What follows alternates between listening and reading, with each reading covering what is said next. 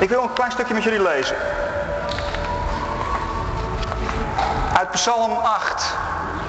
En uh, een schitterende psalm waar het gaat over wat is nou eigenlijk een mens en, en, en wat doet God. Uh, psalm 8. Zie ik de hemel, het werk van uw vingers, de maan en de sterren door u daar bevestigd. Wat is dan de sterveling dat u aan hem denkt? En het mensenkind dat u naar hem omziet. Als je kijkt naar uh, de hemel, je kijkt om je heen in de natuur, ja, dan voel je je verschrikkelijk klein. Uh, trouwens, laat ik mezelf eerst nog even voorstellen voordat we met de hemel beginnen. Uh, even terug naar aarde. Mijn naam is Wim Hogendijk en ik, in het dagelijks leven ben ik docent geschiedenis. Het mooiste vak op de middelbare school, dat weet je nog wel. En, uh, of je, je, zit er middenin. Uh, docent geschiedenis, daarnaast uh, schrijf ik af en toe eens wat voor een aantal bladen. En ik heb met een, een paar goede vrienden van me hebben we een kleine stichting opgericht. In perspectief, een bijbelstudiestichting. En zijn we ook met dit soort onderwerpen bezig. Als, waar ik jullie vanmiddag wat over wil gaan vertellen. Dus dat is dat. He? Psalm 8, maar dat psalm 8 gaat nog verder. Want wat is het mensenkind dat, nu, dat, dat u naar hem omziet? Nou moet je kijken hoe psalm 8 verder gaat.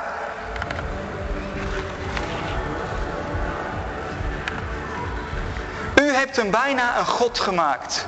Hem gekroond met glans en glorie. Hem toevertrouwd het werk van uw handen en alles aan zijn voeten gelegd. Wat schitterend is dat. En het gaat nog iets verder. Uh, ja, die komt zo meteen. Uh, schapen, geiten, al het vee en ook de dieren van het veld, de vogels aan de hemel, de vissen in de zee en alles wat trekt over de wegen der zeeën. De mens, wij zijn iets geweldigs. Wij zijn allemaal vips. De sky is the limit. Wat kun je als mens eigenlijk niet bereiken? Eigenlijk zijn we dit. We zijn prinsen en prinsessen. Eh, kun, kun je een beetje zien? Anders ga ik er alles over vertellen. Ja, hij is wel te zien. Klein beetje. het, is, uh, het is koning Arthur die op zijn troon zit. Dat moet je in ieder geval voorstellen. Wij, wij, zijn, wij zijn de prinsen en prinsessen van deze schepping. De nakomelingen van Adam en Eva. Nou, onze samenleving, uh, waar wij middenin zitten, voelt zich erg aangetrokken tot deze psalm 8. We zijn bijna goddelijk. Uh, eigenlijk, merk je wel om je heen, heeft onze Nederlandse samenleving zo langzamerhand God afgeschaft. Dit is ongeveer het verhaal. Vroeger toen waren mensen nog heel dom en toen geloofden ze in heel veel goden. Uh, daarna werden ze iets slimmer, toen gingen ze in één God geloven. Maar nu zijn we inmiddels zo slim geworden in Nederland dat we God hebben afgeschaft en dat we zelf als het ware op zijn plaats zijn gaan zitten. Wij zijn de opvolgers van God met elkaar. Zo zien we dat een beetje in onze Nederlandse samenleving. Als je zegt uh, op school of in je vakantiebaantje dat je in God gelooft, ja, dan word je toch min of meer meewarig aangekeken. Ik weet nog dat ik studeerde in Utrecht en dat ik vertelde dat ik christen was. Ja, kwam er niet onderuit, want we hadden het erover. En uh, toen zeiden ze, ja, leuk voor jou. Uh, je bent ons fossiele overblijfsel. En dus uh, wij hebben als het ware God buiten de deur gezet en we zijn zelf goddelijk geworden. Alles is mogelijk. Alles is maakbaar. Hebben wij nog behoefte aan eten en drinken en kleding? Nee, dat hebben we toch. Ik bedoel, het is fijn dat we God ervoor bidden, maar dat kunnen we toch zelf wel voor elkaar krijgen. Eh, alles moet ook steeds mooier worden. Je merkt dat in onze, in ons, onze samenleving. Uh, je moet een mooier huis hebben. Je moet eigenlijk een mooiere auto hebben. En als je eenmaal een auto hebt, wil je een grotere hebben. Uh, alhoewel ik uh, op de televisie zag dat ze, dat ze in Amerika juist weer kleinere willen hebben. Maar goed, dat is weer een andere oorzaak. Maar alles moet steeds perfecter.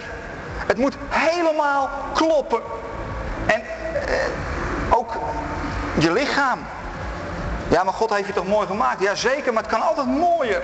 En je merkt ook op televisie dat er allerlei tv-programma's zijn uh, waarin dat wordt opgekrikt, wordt geüpdate. En mensen zijn heel blij, want dan krijgen ze een extreem make-over en dan, en dan wordt het allemaal nog mooier en dan is iedereen heel blij en gelukkig. Dus dat is een beetje in het denken van ons genesteld. Alles moet beter, alles moet perfect zijn, alles moet kloppen, uh, want we zijn toch goddelijk. We zijn toch bijna goddelijk. Uh, We herscheppen ons huis als een nieuw paradijs. Uh, je kunt je overal tegen verzekeren. Slecht weer op je vakantie, nou dat kan in Nederland handig zijn, kun je tegen verzekeren. Ik heb de polissen niet bij me helaas, anders was ik weer rijk geworden de afgelopen weken. Uh, slecht weer op je huwelijksdag kun je tegen verzekeren. Uh, we hebben overal, we hebben ziektekostenverzekeringen, we hebben levensverzekeringen. Je verzekert je van de wieg tot het graf. Mooie baan, mooie auto, mooi uiterlijk, alles goddelijk. We hebben ook een christelijke variant hierin. Ja, dat plaatje is nu niet erg zichtbaar, maakt niet uit. Uh, ja, die is iets beter te zien, hè? We, we hebben daar als christenen, jong en wat ouder, hebben daar een tik van meegekregen van dit denken. Alles moet perfect zijn, alles moet kloppen, alles moet mooi zijn. Daar hebben we als christenen hebben we daar een tik van meegekregen. Uh, het, je voelt aan of iets goed is of niet. Je moet er een goed gevoel bij hebben. Ken je dat? Hoe was de preek? Nou, het voelde goed. Uh, een goed verhaal. Geen flauw idee waar je het over had, maar ik had er zo'n goed gevoel bij. het, het, de christelijke variant zou ik bijna kunnen zeggen het goed gevoel christendom. het geloof waarbij we onszelf een christelijk paradijs scheppen. In dit paradijs, in dit goed gevoel geloof, uh, hou nog even Psalm 8 in je achterhoofd, klopt alles. Het gaat je materieel voor de wind. Je hebt het goed. Uh, je bent gezond. Je hebt uh, alles wat je hartje begeert. En we bestempelen dit als, dat is Gods zegen. God zegent je en daarom heb je het goed. We bidden voor ons eten. Heer, wat u ons eten zegenen. En dan zien we dat als zegen van God. Dat wij zoveel welvaart hier hebben. En dat het allemaal perfect is. Klein probleem is natuurlijk dat ze het op drie uur vliegen hier vandaan niet zo goed hebben. Kennelijk zegent God daar minder. In ieder geval niet volgens Psalm 8. Daar komen we zo meteen nog op. En er zijn wel wat voorwaarden aan verbonden om dit overwinnende christenenleven te hebben. Een paar voorwaarden. Je, je, moet jezelf wel voldoende toewijden. Ja, sorry, als je niet toewijdt, houd het verhaal op. Je moet wel serieus christen zijn. Je moet in ieder geval minimaal, nou laten we eens wat zeggen, 10 minuten, kwartier per dag bidden, is toch wat minimum vind ik. Uh, andere dingen, uh, ja, bidden. Belangrijk, als er iets mis is in je leven, uh, problemen, bid daarvoor. En als je genoeg geloof hebt, dan worden de problemen opgelost. Zo werkt het. Zo werkt het. Maar als het nou eens niet zo werkt. Er is op dit moment een tv-programma bezig van de EO. Ik heb uh, twee afleveringen even geskipt. Hè. Af en toe even kijken en dan weer even doorzeppen. Je weet hoe dat gaat met de moderne televisie kijken. Daar ben ik er ook een van. En hoe werkte dat nou bij dat tv-programma op zoek naar een wonder? Nou, er zijn geloof ik al vier, vijf afleveringen geweest. En van het hele clubje, ze hebben gewoon niet genoeg geloof hoor. Weet je dat? En volgens mij bidden ze ook niet hard genoeg. Want anders waren ze al lang genezen. We zijn toch bijna goddelijk? We kunnen dat toch maken met elkaar? Als je toch gelooft, dan gebeurt het toch ook? Kom op zeg. Of misschien stond er niet een, een, een, een hechte groep om hen heen die, die, die voor ze aan het bidden was.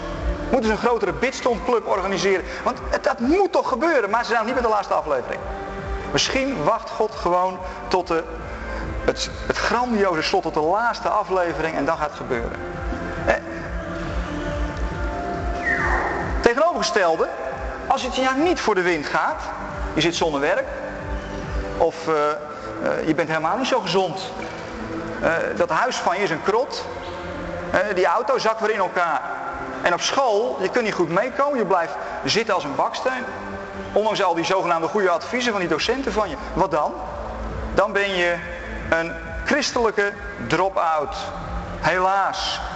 Ze werken toch in de gewone samenleving ook. Als je niet mee kunt met de stream, ja, dan hebben we altijd nog hulpverlening voor je. Je bent een christelijke drop-out. Je telt niet helemaal mee. Dit, dit, dit leven, dat mooi, mooi geloof en alles werkt en alles doet het. Alles klopt. Een overwinnend leven als christen.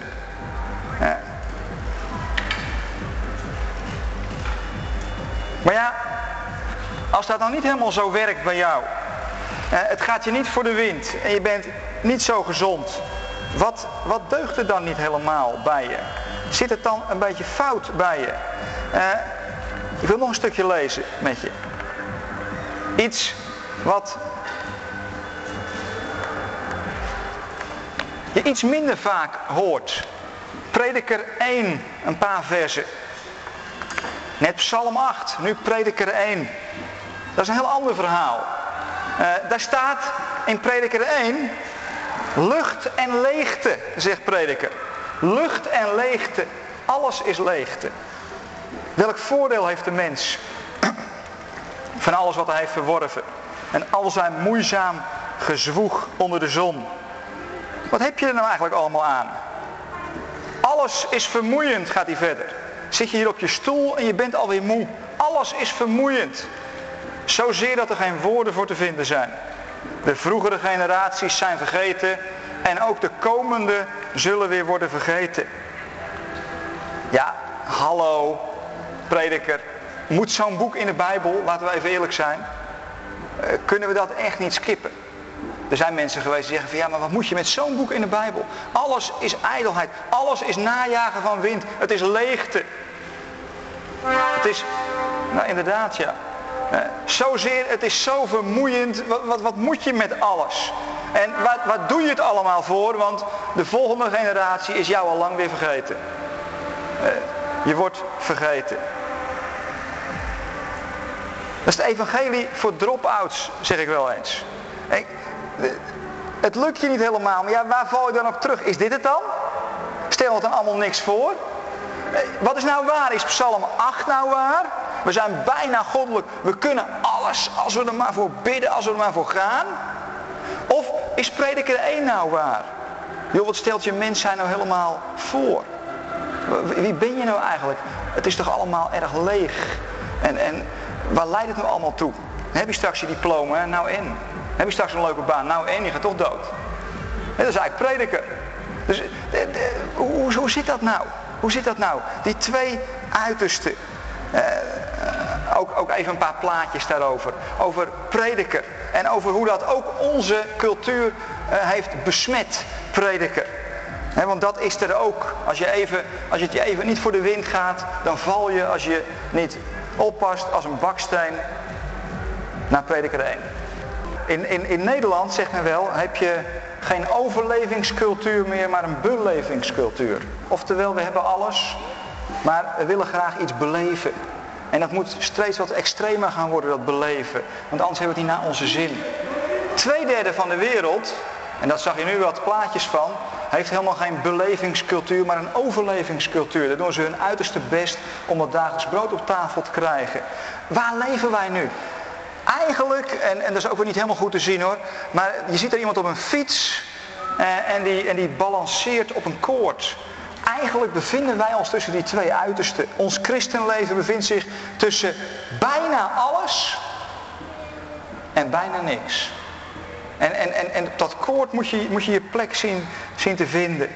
Eh, we bungelen er een klein beetje tussenin. Wat, wat gaat er nou gebeuren? Wat is nou hoe, hoe krijg je dat evenwicht nou wat te pakken? Tussen alles en niks. Hoe krijg je wat evenwicht in je leven? Nou, mijn stelling is, je krijgt evenwicht als je leert leven uit genade. Nou, wat is dat dan? Leven uit genade. Eh, gaan we even wat over lezen. Maar in Matthäus 11 zegt de Heer Jezus iets heel wonderlijks.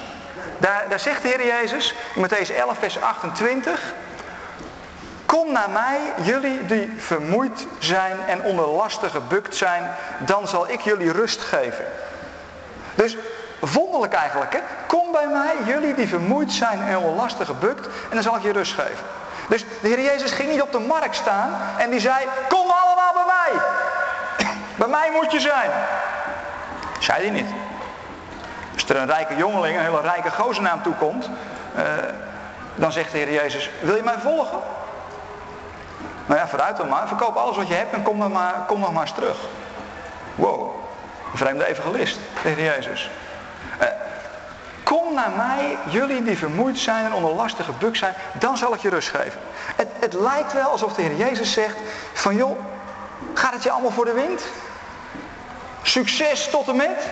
Waar heb je mij voor nodig dan? kunt toch prima zelf? Zolang je dat nog denkt van binnen, en je denkt van ja, ik moet toch naar de kerk, want ik moet een ticket naar de hemel hebben. Eh, dan, dan is je christelijk geloof er eigenlijk met een stickertje opgeplakt. Je succesleven heeft een religieus tintje nodig. En je, je meent het allemaal prima hoor. Maar eigenlijk kun je er niet zoveel mee. Leven uit genade, kom op zeg, je doet het eigenlijk zelf. Eh, je werkt er goed voor en je doet je best en je bidt ervoor, klaar. En je hebt het goed, nou heb je het toch verdiend. En, en dan zegt de Heer Jezus, kom nou naar mij toe. Als je de, ja, het lijkt wel, het lijkt wel alsof de Heer Jezus wacht totdat je vastloopt. Alsof hij wacht tot het even niet zo makkelijk gaat misschien. Of tot je er een beetje moe van wordt. Van dat geren de hele dag. En dat geren naar meer en meer en meer en meer succes en meer bezit. En weet ik het. Het lijkt wel alsof de Heer Jezus wacht tot je, totdat je daar een beetje moe van wordt. En misschien ook wel dat je vastloopt daarin. Van ja, is dit nu alles? Doe maar, maak er al een liedje van. Is dit nu alles? Ja, die had ook succes. Maar ze stopte er wel mee, want ze werden er helemaal gek van. is dit het nu? En dan zegt de Heer Jezus, nou als je zover bent, kom dan naar mij toe. En dan laat ik je een hele andere levensstijl zien. Namelijk leven uit genade. Want wat gebeurt er dan? Wat gebeurt er dan? Uh, het staat er een beetje gek hoor. Uh, er staat, als je, als je inderdaad zover bent en je laat je aanspreken door Jezus op dat punt. Je bent moe van al dat gejaag en het werkt niet goed bij jou. En je durft het nog eerlijk toe te geven ook. Zelfs in de gemeente. Ja, maar een overwinnend christenleven en een probleem is een uitdaging. En oh jongens, we kunnen het met elkaar heel goed. Maar jij loopt vast. En je geeft het toe. En op die manier ga je naar Jezus toe. Jezus, ik zie het even niet zitten. Ik ben moe van al dat christelijk gedoe of al dat succesgedoe. En wat gebeurt er dan? Nou, je wordt aangesloten op de hemel zou je kunnen zeggen. Er staat, wordt hervormd. Het heeft niks met een kerkgenootschap te maken. Nee hoor, wordt hervormd. Krijg opnieuw vorm van binnen. Eh, wordt hervormd door de vernieuwing van je denken. Zodat je mag herkennen wat de wil van, van, van God is. Het goede, welgevallige en volkomene. Als je zelf uitgerangeerd bent, je ziet het even niet meer zitten en je laat je als het ware aansluiten op de hemel. Uh, trouwens, hier staat dat, dat woordje uh, vernieuwing, vernieuwing van je denken, dat is het woord uh, metamorfose in het Grieks. Metamorfose. je ondergaat als het ware een metamorfose, een verandering van binnen. wij zijn heel goed in onze samenleving in veranderingen van buiten. En dan zeggen we, ja, maar als je jezelf van buiten verandert, verander je van binnen vanzelf wel. Nou, 2000 jaar kerkgeschiedenis heeft inmiddels geleerd dat dat echt niet zo werkt. Van binnen veranderen, dat is een metamorfose wat God in je gaat doen. En wat gaat er gebeuren als je van binnen gaat veranderen? Als je die make-over krijgt van binnen, die metamorfose, dan ga je erkennen of je gaat het zien wat de wil van God is. Het goede, welgevallige en volkomene. En nu we toch bezig zijn, eh, Paulus had er ook last van. Want als je, als je nou zover bent en je zegt van ja, leven uit genade, op zich trekt mij dat wel. Maar vertel nog eens iets meer daarover. Nou ja, prima. Je zit hier nu toch, dus uh, daar ga ik er ook meer over vertellen. Maar betekent, wat betekent dat dan? Nou, een paar voorbeelden. Abraham.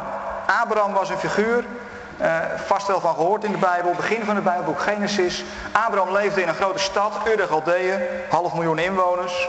Toen een tijd groot, net zo groot als Amsterdam ongeveer. Zijn vader was een succesvolle zakenman. Had een winkel en verkocht uh, aan de lopende band afgodsbeelden. Uh, en Abraham werd geroepen door God. Hij ging. Hij, liet zich aansluiten op de hemel. En hij onderging die metamorfose. Wat gebeurde er daarna? Nou, ik moet eerlijk zeggen, uh, hij verliet die steenrijke stad Ur en hij ging een beetje rondzwerven. God liet hem zien waar hij heen ging. Toen kwam hij eindelijk op de plek waar hij moest zijn. En toen waren daar vijanden in het land. Er was droogte en er was hongersnood. Tel uw zegeningen. Dus ik moet je wel waarschuwen, het is geen succesverhaal wat ik je vertel. Het is leven uit genade. Dat is een ander verhaal. Dat is een ander verhaal. Nog een ander voorbeeld. Uh, Mozes. Mozes is ook zo'n figuur. Die uh, groeit op aan het Egyptische hof als een prins. Uh, Sky is the limit. Egypte was het, ja, het, de Verenigde Staten van nu. Een wereldmacht. En Mozes is een prins. En de mogelijkheden zijn te over. Dan laat hij zich aanspreken door God. Hij wordt er moe van. En hij, hij wordt aangesproken. Hij ondergaat die metamorfose. Wat gebeurt er met hem? Hij uh, moet vluchten. Vlucht de woestijn in. En moet daar uiteindelijk na de bevrijding van zijn volk 40 jaar rondzwerven. En komt nooit op de plek waar God hem naartoe wilde leiden. Hij sterft in de woestijn. Oeps. Ik maak het me niet altijd aantrekkelijk, want leven uit genade, dat is echt leven. Dat is geen sprookjesverhaal. Eh, nog een ander figuur, en daar zijn we nu aangekomen. Dus kennelijk zit die zegen die God geeft, zit niet in materiële welvaart, gezondheid, het verschrikkelijk goed hebben en succes hebben in alles. Zouden we wel willen, en we doen wel net alsof dat zo is, maar vroeg of laat loop je er keihard op vast. En dan vind je soms geen verhaal in je kerk of evangeliegemeente, want dan moet je gewoon harder bidden. Het ligt aan jou. Je hebt gewoon niet genoeg geloof. Dus de schijn wordt doorgezet. Maar jij bent er al lang doorheen gezakt. Nou, weet dan als bemoediging dat Abraham er ook doorheen zakte. En Mozes zakte er doorheen aan het hof. En ook Paulus zakte er doorheen. Dat is de laatste, het laatste voorbeeld wat ik noem. Paulus, voor die tijd heette hij Saulus. Uh, was een, uh, was een, een, een toptheoloog. Hij, veelbelovend, cum laude afgestudeerd, hij zou het gaan maken in Israël. Hij was een, een, een, een toptalent op theologisch gebied. Hij zou zo misschien wel de leiding gaan overnemen van de rabbies in die tijd, van een Hillel en, en dat soort figuren. Echt toppers op hun gebied. En de godsdienst was belangrijk, dus je kon daar veel geld mee verdienen en je kon daar een vooraanstaande positie mee krijgen. Saulus was sky high. En toen werd hij aangeraakt door de Heer Jezus. Wat een knuppel. Want daarna veranderde hij zijn naam, werd hij Paulus. Hij werd, hij werd ja, aangeraakt door de hemel. En uh, vanaf die tijd ging hij zichzelf ook christen noemen. En, en, hij onderging een metamorfose. Maar met, zijn carrière ging het bergafwaarts. In ieder geval in eerste instantie. Hij uh, uh, werd niet meer serieus genomen als theoloog. Van ja, die gekke Jezus, wat moet je daarmee? hij werd daarna zelfs vervolgd had soms nauwelijks te eten. Lichamelijke ongemakken. Dus, dus kennelijk tel je zegeningen één voor één, ja, maar toch op een andere manier dan het zogenaamde welvaartsgeloof. Hij zegt in 2 Korinther 12, vers 9, zegt hij, uh, hij, had, hij had last van iets en daar ging hij God om bidden. Wat het precies was, dat weten we niet, er wordt nergens gezegd. hij had drie keer gebeden. Heere God, wilt u het van me wegnemen? Er zijn wel theorieën over wat hij nou precies mankeerde, maakt niet uit. En drie keer bidt hij erom en dan geeft God hem een antwoord. En dan zegt de Heere God tegen hem in 2 Korinther 12 vers 9. Je hebt niet meer dan mijn genade nodig. Je hebt niet meer dan mijn, dan mijn genade nodig. Want kracht wordt zichtbaar in zwakheid. Dus, Paulus leert zijn les, laat ik maar liever voorstaan op mijn zwakheid, zodat de kracht van Christus in mij zichtbaar wordt. Dus het is een ander soort kracht waar we het over hebben. Kracht van Christus in ons, terwijl wij alleen maar zwak zijn en ook zwak blijven. We worden geen supermensen. Je wordt als christen geen supermens. Je gaat ook niet beter doen dan je buurman in ethisch opzicht. Je maakt nog dezelfde fouten. Maar die kracht die je krijgt is in jouw zwakheid. Jij blijft zwak. Je wordt geen supermens. En dat hoeft ook niet. Want wat we krijgen uit genade van de Heere God, door de Heer Jezus heen, dat krijgen we in ons aardse lichaam. Uh, er staat hier, maar wij zijn slechts een aardepot. We zijn een aardepot. Uh, je, je, hoeft er maar hard op te slaan en, en, dat, en gaat niet goed. Uh, dat, dat kan zomaar kapot gaan. Het kan zomaar breken. Maar wij zijn slechts een aardepot voor deze schat. Die schat van genade. De schat die God ons geeft in de Heer Jezus. Het moet duidelijk zijn dat onze overweldigende kracht. We, we krijgen kracht. Als gelovige heb je kracht. Maar het is een ander soort kracht. Dat onze overweldigende kracht niet van onszelf komt. Maar van God. Oftewel. Je wordt geen superheld. Je kunt het niet aan je zien van, oh dat is een christen, moet je kijken, alles lukt bij hem. Of hij maakt nooit geen fouten, het is zeker een christen. Nee, die kracht die je krijgt, die krijg je gewoon als zwak mens. En het is Gods kracht in jou. Het is zijn liefde die in jou werkt. Nog een ander vers waar, waar Paulus het nogmaals een keer duidelijk maakt. Hoe, hoe werkt dat nou, een, een, een leven als gelovige, is in Romeinen 8. Uh, een paar versen. En je zult merken, ik hamer nu steeds even op hetzelfde thema. Uh, wat is nou leven uit genade? Daar staat, daar zegt Paulus, en dan heeft hij het over zijn, uh, ja, zijn leven als gelovige, over ons leven als, als christenen. Je leeft je leven. En dan, en dan schrijft hij in vers 35, wat zal ons scheiden van de liefde van Christus? Tegenspoed. Het gaat soms niet helemaal voor de wind. Ellende, vervolging zelfs misschien. Op dit moment uh, worden er wereldwijd meer christenen vervolgd dan ooit in de wereldgeschiedenis. Honger of armoede, gevaar of het zwaard. Er staat geschreven, om u worden wij dag en dag gedood en afgevoerd als schapen voor de slacht. Maar dan in vers 37 komt er een heel gek vers. Leven als christen. Maar wij zegevieren in dit alles glansrijk. Dankzij hem die ons heeft liefgehad. God houdt verschrikkelijk veel van ons. Hij legt zijn kracht in ons. Maar betekent dat dat we geen tegenspoed ervaren? Trouwens, ook voorspoed, hè, allebei. Uh, laat ik even duidelijk zijn. Kun je geen succes hebben als christen? Natuurlijk wel. Uh, dat ook. Maar het is geen garantie. Het is geen garantie. Uh, dus als het tegenspoed is, of honger, of armoede, of gevaar, dan staat er in vers 37, maar wij zegevieren in dit alles glansrijk, dankzij hem die ons heeft liefgehad. Vers 37, dat is, dat is de sleutel van dit gedeelte. Van, moet je eens goed kijken wat er staat. Hoe zegevier je in tegenspoed, of ellende, of vervolging, of wat dan ook? Hoe zegevier je daarover? Moet je gaan bidden? Ja, je moet gaan bidden, dat is altijd goed. Want God wil graag gebeden worden. Hij wil graag dat je je hart uitstort bij hem. Uh, gaat hij het dan oplossen voor je? Of uh, moeten er mensen om je heen komen staan om voor je te bidden? Dat je eruit getrokken wordt. Dat je als het ware je problemen overwint. Dat je problemen weggaan. Soms wordt dat wel zo gebracht. En natuurlijk kan God dat doen. En soms gebeurt dat ook. Maar veel vaker merk ik, ik loop al ietsje langer mee met het christelijke erf, dat het helemaal niet gebeurt. En wat gebeurt er dan met mensen waarbij dat helemaal niet gebeurt? Nou, als je mazzel hebt, blijven ze christen. Ik zeg, zeg het even gewoon heel plat, hè. Als je pech hebt, dan zeggen ze het werkt niet. En mijn medebroeders en zussen laten me vallen als een baksteen. Want ik geloof kennelijk niet goed genoeg. Dus ik hoor er niet goed bij. Ik haak af. En je ziet ze niet meer.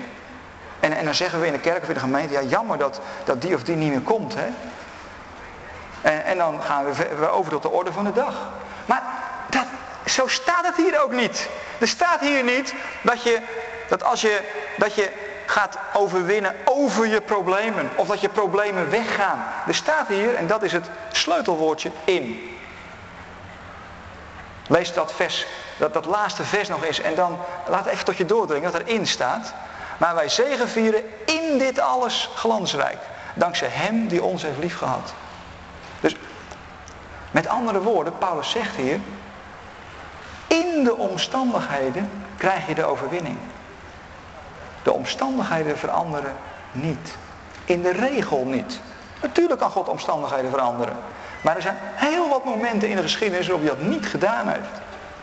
En waarschijnlijk ook in jouw geschiedenis, waarop hij dat niet gedaan heeft. En misschien zit je nu wel in zo'n omstandigheid, dat je je te pletten bidt en het verandert niet. Het is geen garantie. Maar in die omstandigheden, die misschien helemaal niet veranderen, wilde je die overwinning geven. Die overwinning van zijn kracht in jouw leven om het vol te houden. Dat was de kracht waardoor Paulus, notabene, ging zingen in de gevangenis. Ben je toch ook krankzinnig? Nee, dan heb je die kracht van God in je. Hij ging zingen in de gevangenis. Belabberde omstandigheden. Hij ging eens een mooi opwekkingslied zingen. Als er al geweest was opwekkingen. Nou ja, zo nog een psalm denk ik. Misschien wel op hele noot, ik flauw idee. Maar hij ging zingen. En die omstandigheden waren beroerd en die bleven beroerd. Dus dat is geen garantie. Maar daarin ontvang je die kracht. En ontvang je de kracht om door te gaan. En om verder te gaan. En, en dat is pas echt overwinning. Dat is pas echt overwinning. Anders loop je vroeg of laat tegen de muur aan. Dat wordt je in. Hier, Paulus had het helemaal door, want zo uh, ervaarde hij dat ook in zijn leven. 2 Korinther 12, vers 10. Omdat Christus mij kracht schenkt, schep ik vreugde in mijn zwakheid. Ja, je gaat wel in tegen een trend, hè, Paulus? Heb je dat wel door? Je gaat in tegen een trendje. Dat is, niet goed voor je populariteit. Omdat Christus mij kracht schenkt, schep ik vreugde in mijn zwakheid. In beledigingen, nood, vervolgingen en ellende. Want in mijn zwakheid ben ik sterk. Weet je, laat ik het even omdraaien. Als je nou sterk bent in jouw kracht. Jij moet stoer zijn. Jij moet volhouden. Uh, tuurlijk, Jezus helpt je een handje, maar jij moet het wel doen. Met jouw toewijding. En met jouw leven. jij moet het doen. Dan ben je sterk in jouw kracht. Maar daar ben je wel erg moe van. Daar ben je erg moe van. En, en Paulus had ervaren van ja joh, maar dat hoeft helemaal niet. Je hoeft niet zo'n krachtpatser te zijn. Zo'n perfect figuur. Weet je, uh, er, werd eens een, uh, er werd een filmster geïnterviewd. Ik weet niet precies wie het was. En uh, op een gegeven moment werd hij heel openhartig in dat interview. En, en hij zei tegen de mensen die voor hem zaten, met al die camera's op hem gericht. Hij zei van, weet je, hij zei jullie kijken naar mij en je bent jaloers op mij. Want je zou zelf ook wel zo willen zijn als ik. zo succesvol. Hij zei, maar weet je dat ik jaloers ben op jullie? Ik ben jaloers op jullie zoals je hier zit. Want, want ik moet altijd perfect zijn. Ik sta in de spotlight. Ik moet perfect zijn. Als ik een fout maak, dan staat het in elk roddelblad wat er me te krijgen is. En ik word door het slijk gehaald. Ik moet perfect zijn. Jullie mogen fouten maken en je bent anoniem. Wees ontzettend blij met je anonimiteit. Want dan kun je anoniem fouten maken. Want je bent niet perfect. Je bent niet perfect. En dat moeten we elkaar ook niet wijs maken. Maar je bent juist, in je zwakheid ben je juist sterk, omdat het Gods kracht is in jou. Uh, nou, we hebben nog een minuut of tien. Uh, voel je zo meteen ook vrij om vragen te stellen hoor. Uh, we zijn met een, een, klein clubje, dus kom zo meteen rustig naar voren. En dan kun je me overdonderen met al je vragen en opmerkingen en weet ik het allemaal niet. we, we trekken de lijn nog even door. Leven uit genade. Die, die meneer die eronder zit, die heeft dit citaat geschreven. Wat je ook doet, God gaat nooit meer van je houden. En wat je ook doet, God gaat nooit minder van je houden. Nou, voor sommigen, die, zijn die al bekend mee met deze uitspraak. En die denken van, oh ja Wim, ga je dat zeggen? Ja, dat ga ik zeggen. Uh, wat je ook doet, God gaat nooit meer van je houden. Sorry, spijt me.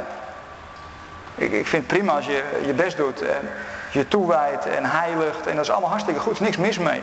Maar als je denkt, heel diep van binnen, dat God daardoor wel meer van je zal houden, moet je teleurstellen. Of dat God je daardoor meer gaat waarderen, moet je teleurstellen. Hij gaat, eh, volgens deze Philip Jensi, hij gaat nooit meer van je houden, want hij houdt namelijk al oneindig veel van je. Eh, wat je ook doet, ja nu wordt het wel spannend hè. Eh, wat je ook doet, God gaat ook nooit minder van je houden. Nou, die Philip Jensi kreeg heel wat boze brieven toen hij dit had gezet. Oh, bedoel je dan uh, dat die en die, die heeft dat gedaan en God blijft toch evenveel van hem houden als van mij? Dat vind ik niet eerlijk. He, gelijk reactie van zo'n oudste zoon reactie. De jongste zoon die gaat een beetje uh, zijn geld er doorheen smijten. Die doet alles wat God verboden heeft. En, en ik, ik doe mijn best en... Oh, wacht even. Wat is nou leven uit genade? Want als dat wat wij krijgen genade is, wat is genade? Nou, genade is dat je iets krijgt voor niets. Je krijgt iets voor niets. Even vasthouden. Ja, je moet wel aanpakken. Oh, maar is het dan geen genade als je niet aanpakt? Is het dan niet geldig? Dat is toch geen genade? Want als het pas waar wordt als je het aanpakt, heb je er zelf wat voor gedaan, namelijk het aanpakken.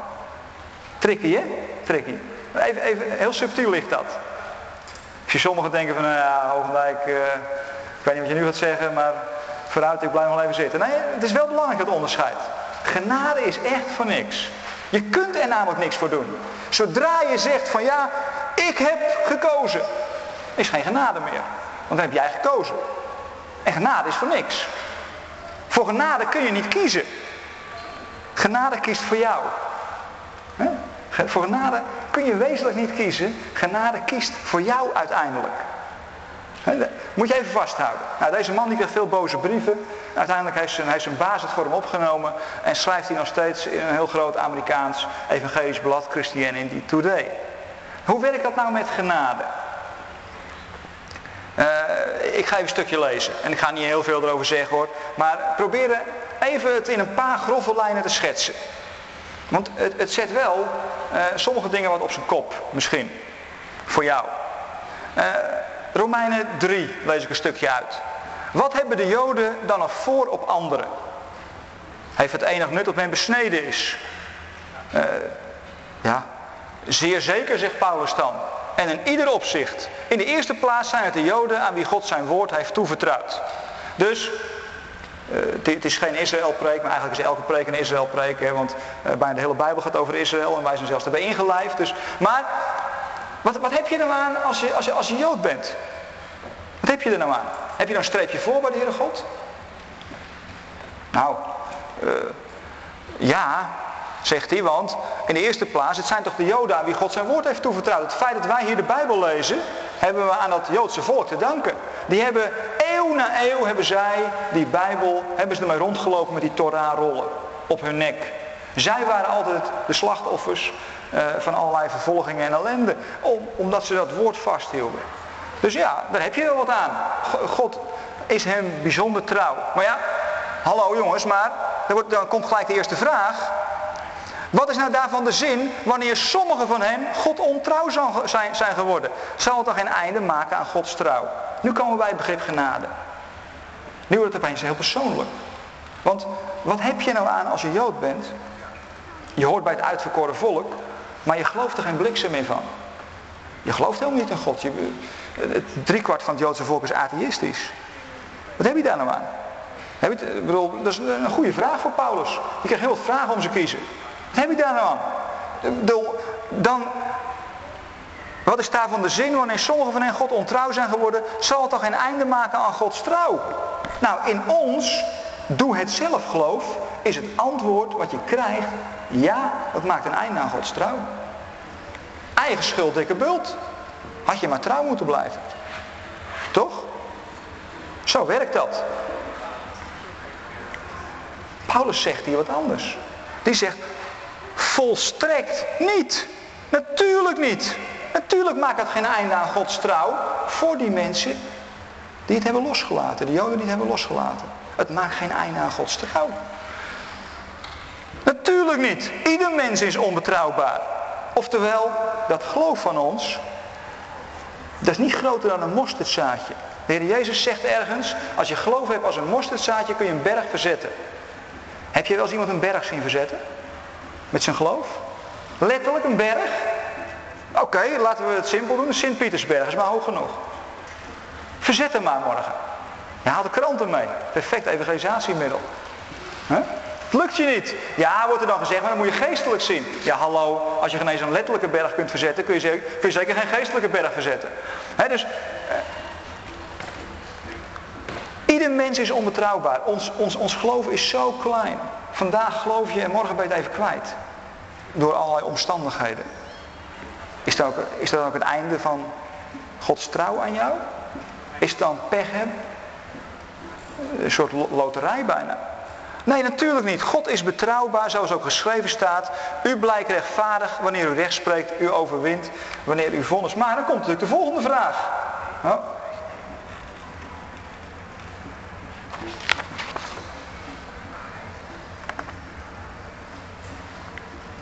Dan uh, komt er eerst een hele, heel betoog van Paulus, maar daar sla ik over, want anders zijn we veel te lang bezig. Uh, heel betoog van, uh, van Paulus over hoe slecht wij als mensen het wel niet doen. Hoe onbetrouwbaar wij wel niet zijn eigenlijk.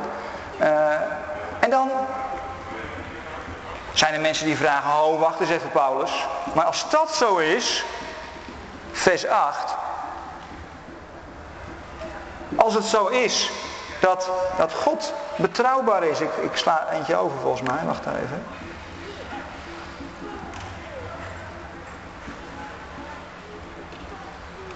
Uh, als God toch betrouwbaar is, uh, dan maakt het toch niet uit wat je doet. Vers 8, kunnen we niet beter het kwade doen opdat het goede eruit voortkomt? Want, uh, staat er ook in Romeinen 3, ja, ik, ik, ik, dacht dat ik die vers ook op het scherm had, maar ik heb ze niet op het scherm, dus ik zal ze even opzoeken voor je. Want het is wel even belangrijk. Zometeen kom ik to the point. Dan begrijp je precies wat ik hiermee bedoel. Paulus gaat verder in vers 5. Maar wanneer het onrecht dat wij doen bewijst dat God rechtvaardig is, is het dan niet zo, ik redeneer nu zoals anderen zouden doen, dat God onrechtvaardig is wanneer hij ons toch nog veroordeelt? Dat in geen geval. Hoe kan God anders rechter van de wereld zijn? Maar wanneer door mijn onbetrouwbaarheid Gods trouw alleen maar toeneemt en daardoor ook zijn eer, waarom word ik dan toch nog als een zondaar veroordeeld? Kunnen we niet beter het kwade doen opdat het goede eruit voortkomt? God, God oordeelt de wereld toch? Dus hoe kan het dan, dan, dan zijn dat Gods trouw en Gods liefde alleen maar groter wordt naarmate dat onze ontrouw groter wordt? Hoe zit het dan? God is toch rechter van de wereld? Nou, zegt Paulus, dan moet je wel goed begrijpen wat dat inhoudt. Wat is nou oordeel? En wat is nou de liefde van God? Even in een notendop. En uh, het wordt opgenomen, het later nog eens terugluisteren. Dan denk je van, hé, het gaat een beetje snel nu, kan ik me voorstellen hoor. Uh, hoe, hoe werkt dat nou? Even in de huiselijke situatie. Is Gods oordeel nou het einde van zijn trouw aan jou? Want ja, dan wordt het toch weer voor wat hoort wat. Een soort Sinterklaas-evangelie. Wie goed doet krijgt lekkers en wie stout is de roe. Uh, is, is Gods oordeel het einde aan zijn trouw aan jou? Verplaats het even naar de huiselijke situatie. Daar voelen we ons wat beter bij thuis. Uh, ik ben, uh, je, ja, je, je, hebt ouders, je hebt vrienden, je hebt, ik, ik, heb, ik zit alweer andersom. Hè? Maar in de huiselijke situatie, ik heb, ik heb kinderen. Als je nou boos bent op iemand, bijvoorbeeld jouw vader of moeder is verschrikkelijk boos op jou om de een of andere reden. Een goede reden. En je krijgt straf. Maar je weet, mijn vader of moeder, die houdt verschrikkelijk veel van mij. Uh, bij mij is dat andersom. Hè? Als ik boos ben op een van mijn kinderen, komt niet zo vaak voor hoor. Uh, maar waarom ben ik dan boos? Nou, om iets wat ze gedaan hebben. Is dat dan het einde van mijn liefde voor, dat, voor mijn kind? Dus ik hou van ze, maar als ze een fout maken, dan word ik boos en dan hou ik niet meer van ze. Werkt dat zo? Nee, natuurlijk werkt dat niet zo. Nee, daar zit de, de, de middelste, Timon. Nee, natuurlijk werkt dat niet zo. Nee, je wordt juist boos omdat je van iemand houdt. Dus je boosheid komt voort uit liefde. Want wat is nou het verschil wat is nou het absolute verschil? Niet liefde en oordeel, want God oordeelt juist omdat hij van je houdt. Nee, het absolute verschil is liefde en onverschilligheid. Als nou je ouders zouden zeggen, joh, zoek het maar uit. Oh, doe je dat? Nou, moet je zelf weten. Boeit mij niet hoor.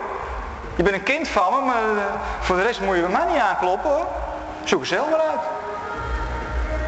Ik, ik ken jongeren die zeggen, waren ze maar eens boos op me. Lieten ze maar eens merken dat het ze wat deed. God is een emotionele God. En soms wordt hij pisnijdig, zou ik bijna zeggen. Om wat wij doen. En dan is hij boos en dan dondert het. Is dat het einde van zijn liefde? Natuurlijk niet. Het komt juist voort uit zijn liefde. Dat is genade, dat is genade. Maar het is heel, heel subtiel ligt dat. Want Paulus werd, daar, erop aangevallen. Paulus werd keihard op dit verhaal aangevallen wat ik je nu vertel. En het zal je niet verbazen als ook soms ik, als ik dit vertel, wel eens wat kritiek om mijn oren krijg. Zelfde kritiek als het Paulus hier krijgt. Kunnen we niet beter het kwade doen op wat het goede eruit voortkomt? Van jongens, God blijft toch van je houden. Nou joh, sin like crazy. Een license to sin. Want Je kunt toch het kwade doen en het goede komt eruit voort, want God blijft toch van je houden. Hij gaat alleen maar meer van je houden. Dat werd van Paulus gezegd, dat hij dat beweerde. Nou, zegt Paulus dan, wie ons zo belast, zal zijn gerechte straf niet ontlopen. Oftewel, dan heb je er nog helemaal niks van begrepen. Heb je nog niks van genade begrepen? Wat is nou ten diepste genade? Waarom geloof je? Geloof je omdat je bang bent voor God? Voor wat hij anders zal gaan doen? Kan, dat kan. Dat dat je reden is om te geloven. Een soort, ja, uh, levensverzekering. Of geloof je omdat je bent aangeraakt door zijn liefde voor jou? Aangesloten op die hemel. Dat je iets gaat zien van zijn liefde ook voor andere mensen. Dat je iets gaat zien voor zijn liefde voor Israël. Zijn liefde voor de wereld. Dat je langzaam, als het ware, die metamorfose doorgaat en Gods blik krijgt, zijn perspectief krijgt waarmee hij naar de wereld kijkt. Eh, dat is de kracht van genade. Even weer in de huiskamersfeer. Moet je je voorstellen. Je moet je voorstellen, je bent verschrikkelijk verliefd. En nou is het altijd handig als de ander ook op jou verliefd is. Anders dan, uh, dan Giro Blauw past bij jou en zo. Het overkomt ons misschien allemaal wel eens. Maar het klikt, het is wederzijds en yes. En op een gegeven moment, een paar jaar later, je bent nog steeds verliefd en je gaat trouwen met elkaar. En, en voordat je gaat trouwen vraag je aan je, aan je aanstaande, van joh, eens luisteren. Nu gaan wij trouwen met elkaar. Betekent dat dan dat wat ik hierna ook doe, jij blijft mij trouw. Want je gaat ja zeggen. Ja, dat betekent het. Wat je ook doet, lieveling, ik blijf je trouw. Eh, smak, smak. Eh, roze wolken. En dan sta je voor het altaar. En daarna, de volgende dag notabene, kom je bij je, je vrouw of je man en je zegt van joh, moet je luisteren, ik zal gewoon eerlijk zijn. Ik heb een affaire. Eh, geen probleem toch, want je zei gisteren, je zei gisteren tegen mij, wat je ook doet, ik blijf je trouw.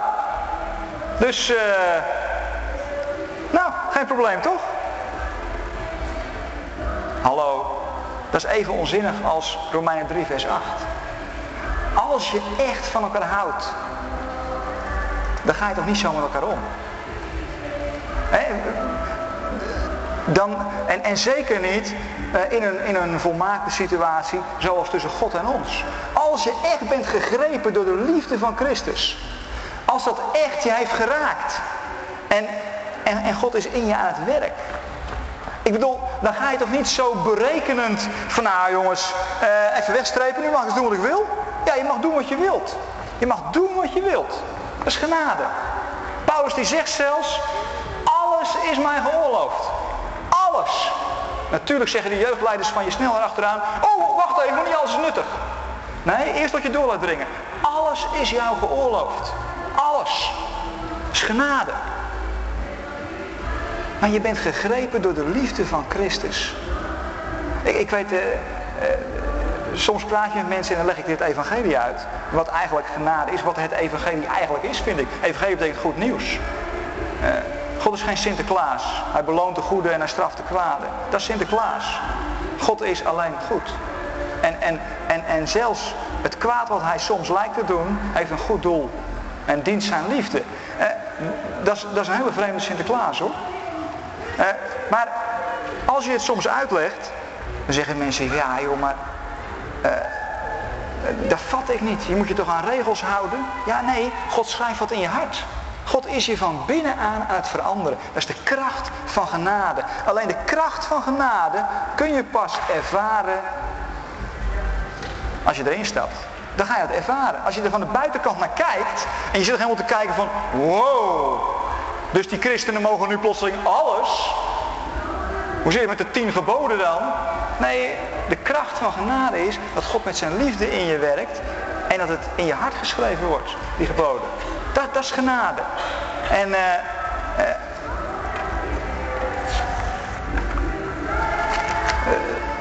laatste vers dat ik met jullie wil lezen. Dat lees ik op, op twee manieren. In de MBV-vertaling. Waar ik de hele tijd al over uitlees. En uit de Statenvertaling. Een oeroude vertaling. een hele oude vertaling, maar die soms heel letterlijk vertaalt wat er staat in het Grieks. En soms is het heel tricky. En dit is een heel tricky vers. Je zou er bijna overheen lezen. En dan dat hele verhaal wat ik net verteld heb, slaat dan nergens op. Moet je eens opletten. Vers 22 van Romeinen 3. Daar komt Paulus tot een soort conclusie naar wat ik nu verteld heb. En dan zegt hij, God schenkt vrijspraak aan allen die in Jezus Christus geloven. En er is geen onderscheid. Er is wel onderscheid. Ja, daar staat het toch? Hij schenkt vrijspraak aan allen die in Jezus Christus geloven. Dat is het onderscheid. Dus dit vers slaat nergens op. En er is geen onderscheid. Maar dat staat er ook niet. Moet je nou, moet nou de Statenvertaling eens lezen. Niet te lezen die Statenvertaling. Uh, niet doen hoor, voor je dagelijks leven. Maar soms als je bijbelstudie bent, kan het handig zijn. Moet je de Statenvertaling lezen. Datzelfde vers, vers 22. God schenkt vrijspraak, namelijk de rechtvaardigheid Gods. En moet je dan eens kijken. Zet eens naast elkaar. Door het geloof van Jezus Christus tot allen en over allen die geloven, want er is geen onderscheid. Ja, dan is er geen onderscheid. Dit staat in het Grieks. Die vrijspraak die God schenkt, is door het geloof van Jezus Christus. Ons geloof in Hem is een middel. Zijn geloof, het geloof van Jezus, is het fundament. Dat is waar we allemaal op staan. Zijn geloof in ons. Uh, op Goede Vrijdag geloofde er niemand meer in hem. Zelfs Petrus niet. Niemand geloofde er meer in hem. Als dat het fundament was, had Jezus toen naar de hemel terug moeten gaan en, moeten, en zijn missie moeten afblazen. Want dan was het afgelopen geweest. Er geloofde namelijk niemand meer in hem. Maar hij geloofde nog wel in ons. Zijn geloof in ons is het fundament, het geloof van Jezus. En uiteindelijk, en dat is het middel, leidt dat tot geloof in Hem. God gelooft ons tevoorschijn. God gelooft ons tevoorschijn. Uh, niet om ons te veroordelen, maar om ons de vrijspraak te schenken die in Jezus Christus is. Want er is geen onderscheid, dat is genade. Tot allen en over allen die geloven. Want ze hebben alle gezondigd en derven de heerlijkheid Gods. En worden om niet gerechtvaardigd, dat is weer genade, uit zijn genade door de verlossing die in Christus Jezus is. Nou, dat is genade. Dat is een extreme vorm van make-over. Heel subtiel. Het gaat heel ver en het gaat heel diep. En uh, uh, het is iets wat je leven, wat wat je pakt en wat je nooit meer loslaat.